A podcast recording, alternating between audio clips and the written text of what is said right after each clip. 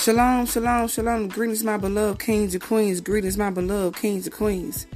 So, our Father says for someone, and I don't know who He's speaking to, okay, but is this resonate with it, with your ruach, with your spirit? He's speaking to you, okay. Our Father says it's been delayed because of your disobedience, okay.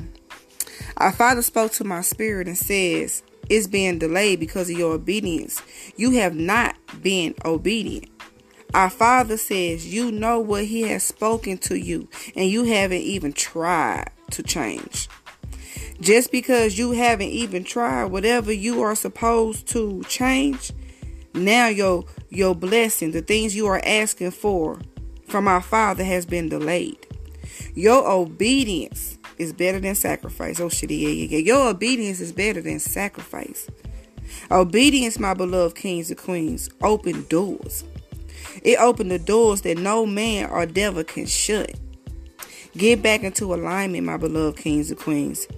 Become obedient. Do what our Father has spoken to you. You already know what He told you to do.